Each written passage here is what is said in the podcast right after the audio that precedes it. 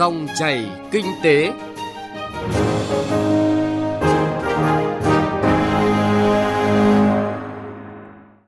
Xin chào quý vị và các bạn. Chương trình Dòng chảy kinh tế hôm nay, chúng tôi chuyển tới quý vị và các bạn những thông tin đáng chú ý. Mở cửa hàng không, cách nào để đảm bảo an toàn? Quy hoạch đồng bộ, cơ sở tăng kết nối và thu hút nhà đầu tư. Chuyên mục sản xuất tiêu dùng bền vững, khuyến khích hành vi tiêu dùng xanh, những nỗ lực của doanh nghiệp.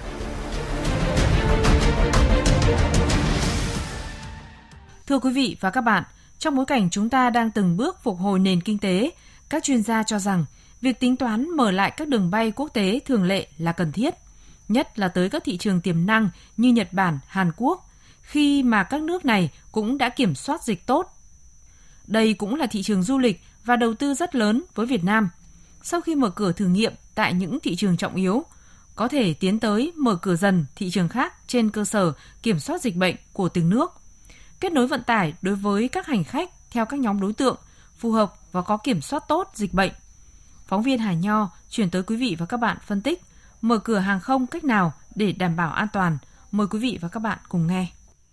Kế hoạch mở lại đường bay quốc tế của Bộ Giao thông Vận tải báo cáo xuất phát từ thực tiễn, từ kinh nghiệm các nước và từ chính nhu cầu cuộc sống để tái lập các chuyến bay với mục đích khác nhau như đầu tư thương mại, du lịch, nghiên cứu thị trường, ngoại giao. Cụ thể, theo Bộ Giao thông Vận tải, đề xuất mở bay quốc tế thường lệ sẽ góp phần tháo gỡ khó khăn cho các doanh nghiệp hàng không, đồng thời thúc đẩy quá trình phục hồi kinh tế, du lịch cho các địa phương nói riêng và toàn quốc nói chung, đảm bảo công tác phòng chống dịch COVID-19 và tuân thủ các quy định về kiểm soát cách ly người nhập cảnh. Vậy đâu là những lưu ý cần thiết khi chúng ta thực hiện mục tiêu này? Ông Trần Lê Phương, trưởng phòng bảo hộ công dân, Cục lãnh sự Bộ Ngoại giao cho biết đó là cần có sự thống nhất trong chính sách giữa các nước khi mở lại đường bay.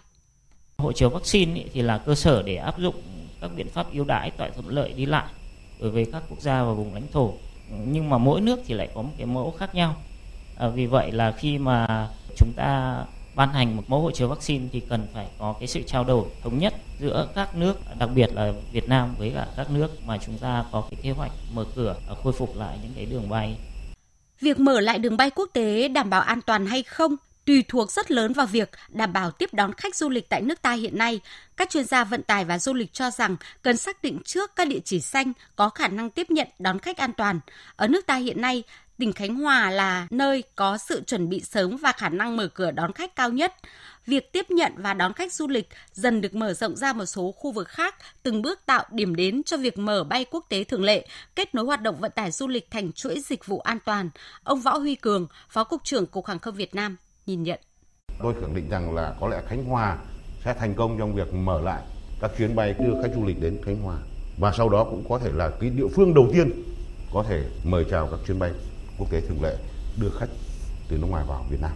thay vì ở Hà Nội và Thành phố Hồ Chí Minh khi mà đang có những cái diễn biến dịch nó còn đang phức tạp đã thực sự bước vào giai đoạn là quản lý khủng hoảng trong chống dịch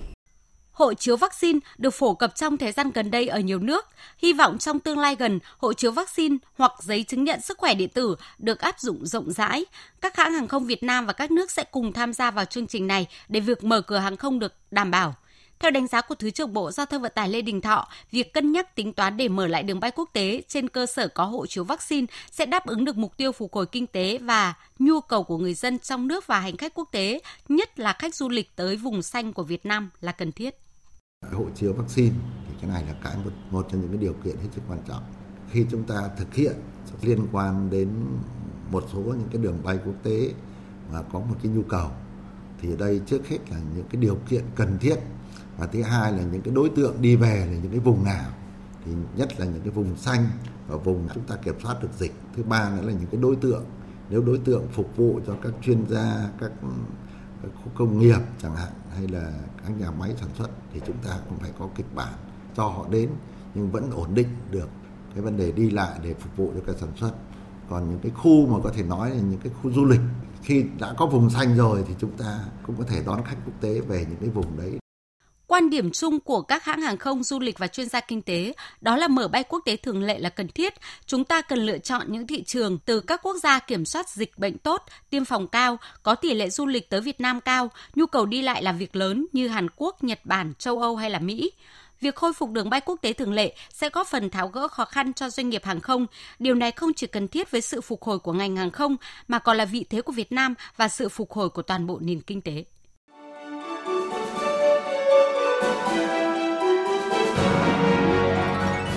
Dòng chảy kinh tế, Dòng chảy cuộc sống.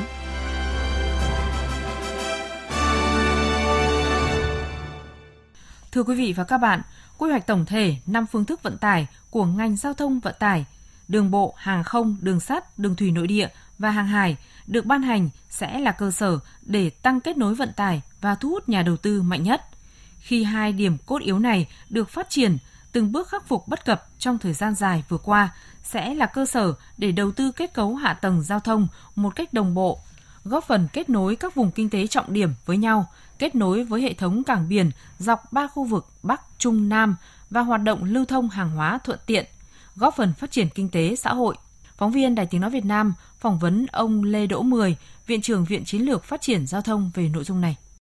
Thưa ông, khi mà quy hoạch tổng thể của năm lĩnh vực ấy được à, công bố thì sẽ là có cái cơ sở để thu hút được nguồn vốn tư nhân tham gia vào đầu tư lĩnh vực hạ tầng giao thông. Thế thì ông nhận định như thế nào về cái cơ hội tham gia của các nhà đầu tư ạ? Khi mà ờ, khi năm quyết định được ký phê duyệt thì cái tính khả năng kết nối của giao thông nó sẽ bền vững hơn. Và như chúng tôi đã đánh giá từ trước tới nay chưa bao giờ ngành giao thông có một cái cơ hội phê duyệt liền lúc cả năm quy hoạch. Nó đồng bộ từ quy hoạch, đồng bộ đến kết nối đến các phương thức. Vì như thế thì tôi ờ, xác định là từ năm quy hoạch lựa chọn ra các dự án ưu tiên đầu tư mang tính chất khả thi và hiệu quả thì sẽ khuyến khích được các nhà đầu tư sẽ tập trung vào đầu tư những cái ờ, dự án mang tính chất kết nối lan tỏa.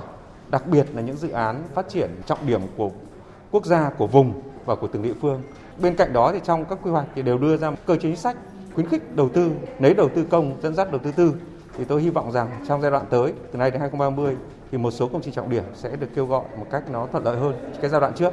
Thưa ông, chuỗi dịch vụ vận tải logistics đóng vai trò rất là quan trọng. Thế thì ông có thể là chỉ rõ những cái tuyến vận tải nào tăng được cái tính kết nối và khai thác cái lợi thế hạ tầng của Việt Nam một cách tốt nhất ạ? Tuyến trên chắc trục dọc hành lang chính, ví dụ hành lang Bắc Nam thì cái tính kết nối và cái tính ờ, bền vững giữa các phương thức đã được xác định rõ ở trong cái năm quy hoạch. Đặc biệt là những cái kế hoạch về đường bộ, kết nối đường sắt, đường bộ, đường thủy nội địa,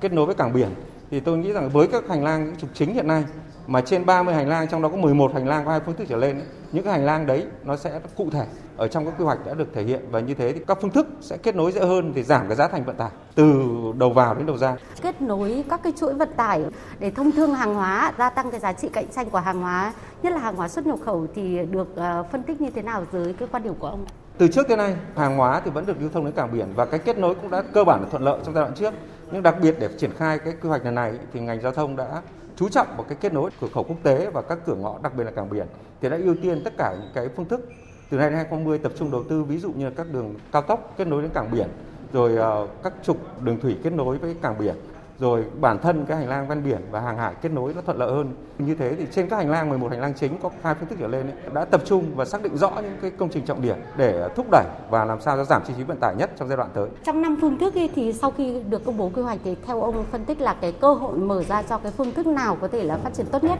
Thực sự là với năm quy hoạch được phê duyệt thì cả năm phương thức đều có cơ hội cả, chứ không có phương thức nào được ưu tiên và đặc biệt trong lần này thì chúng tôi có chú trọng đến là phát triển trọng tâm trọng điểm đến cái phát huy cái lợi thế của cái đường thủy, đặc biệt khu vực đồng bằng sông Cửu Long và đồng bằng sông Hồng. Với cái năm phương thức vận tải thì hiện nay đã ra theo cái xu thế thị trường. Chúng tôi tập trung đầu tư cho hàng hải, đầu tư cho đường thủy nội địa và đường sắt thì đã giảm chia sẻ một phần cho đường bộ, đặc biệt về hàng hóa. Còn với những cái vai trò của từng cái phương thức một, ví dụ như đường bộ thì dưới 300 cây, đường sắt từ 300 đến 800, còn lại thì là hàng không. Còn riêng về hàng hóa mà vận tải Bắc Nam thì chúng tôi ưu tiên cho hàng hải. Vâng ạ, xin trân trọng cảm ơn ông ạ. Sản xuất và tiêu dùng bền vững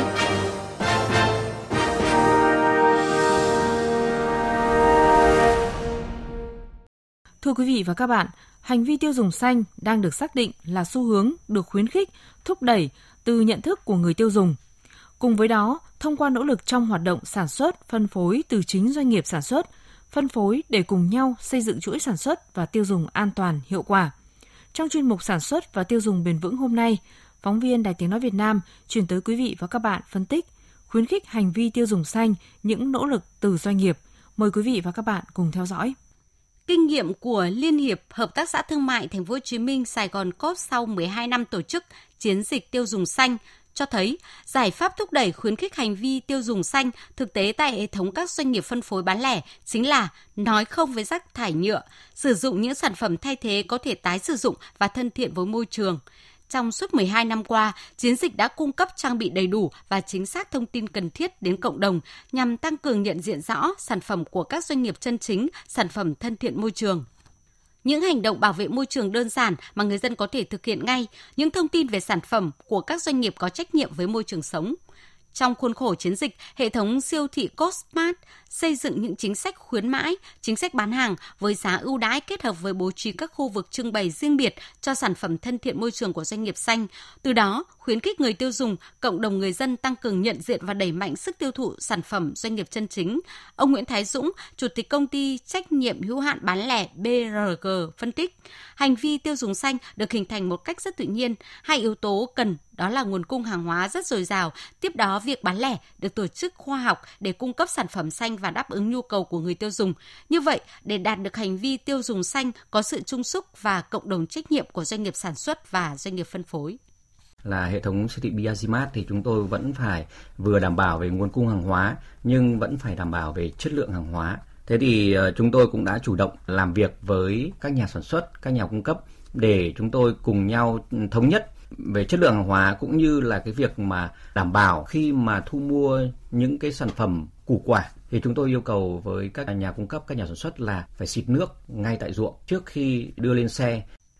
những thay đổi thói quen tiêu dùng trong bối cảnh dịch COVID-19 sẽ vừa là cơ hội, vừa là thách thức đối với các đơn vị, cửa hàng, doanh nghiệp sản xuất kinh doanh trong việc sản xuất cung ứng hàng hóa theo các tiêu chí xanh, sạch, minh bạch thông tin sản phẩm để thu hút người tiêu dùng. Chính từ những nhu cầu tiêu dùng xanh, tiêu dùng có chất lượng, các doanh nghiệp sản xuất đã sử dụng nguồn nguyên vật liệu tự nhiên, nhiên liệu hóa chất không gây độc hại, lắp đặt hệ thống quản lý chất lượng an toàn vệ sinh và hệ thống xử lý chất thải để đảm bảo sản xuất bền vững nhận diện để sản xuất hàng tiêu dùng, nhất là các sản phẩm trong nước được nhiều doanh nghiệp chú trọng và xác định đây là bài toán của sự phát triển bền vững. Ông Đỗ Văn Vẻ, Phó Tổng Giám đốc Tập đoàn Hương Sen cho rằng sản xuất và tiêu dùng bền vững đến từ chính những nỗ lực của doanh nghiệp chân chính. Sản xuất ra dòng sản phẩm rất là tốt, đó là kéo ra từ bông ra sợi và công suất mỗi một năm là 6.000 tấn sợi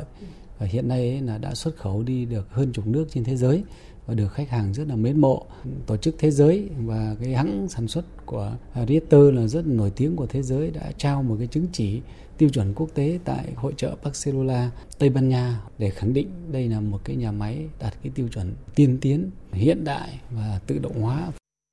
Mặc dù việc đầu tư cho sản xuất sạch ngay từ ban đầu là khoản đầu tư khá tốn kém, chỉ các doanh nghiệp có bài toán lâu dài và sản xuất bền vững mới có tầm nhìn và hướng đi để đầu tư trang thiết bị hiện đại, sản xuất công nghiệp, phục vụ tiêu thụ trong nước và xuất khẩu. Nhưng với việc phát triển được các sản phẩm đảm bảo chất lượng sẽ mở ra cơ hội phát triển bền vững trong tương lai. Trong điều kiện còn rất nhiều khó khăn phía trước, với những doanh nghiệp Việt tiên phong đi đầu rất cần được khuyến khích hỗ trợ bởi chính sự phát triển của doanh nghiệp sẽ đóng góp vào thành tựu chung của sự phát triển cộng đồng. Việc khuyến khích hành vi tiêu dùng xanh trước hết đến từ chính nỗ lực của các doanh nghiệp Việt trong chuỗi sản xuất và tiêu dùng.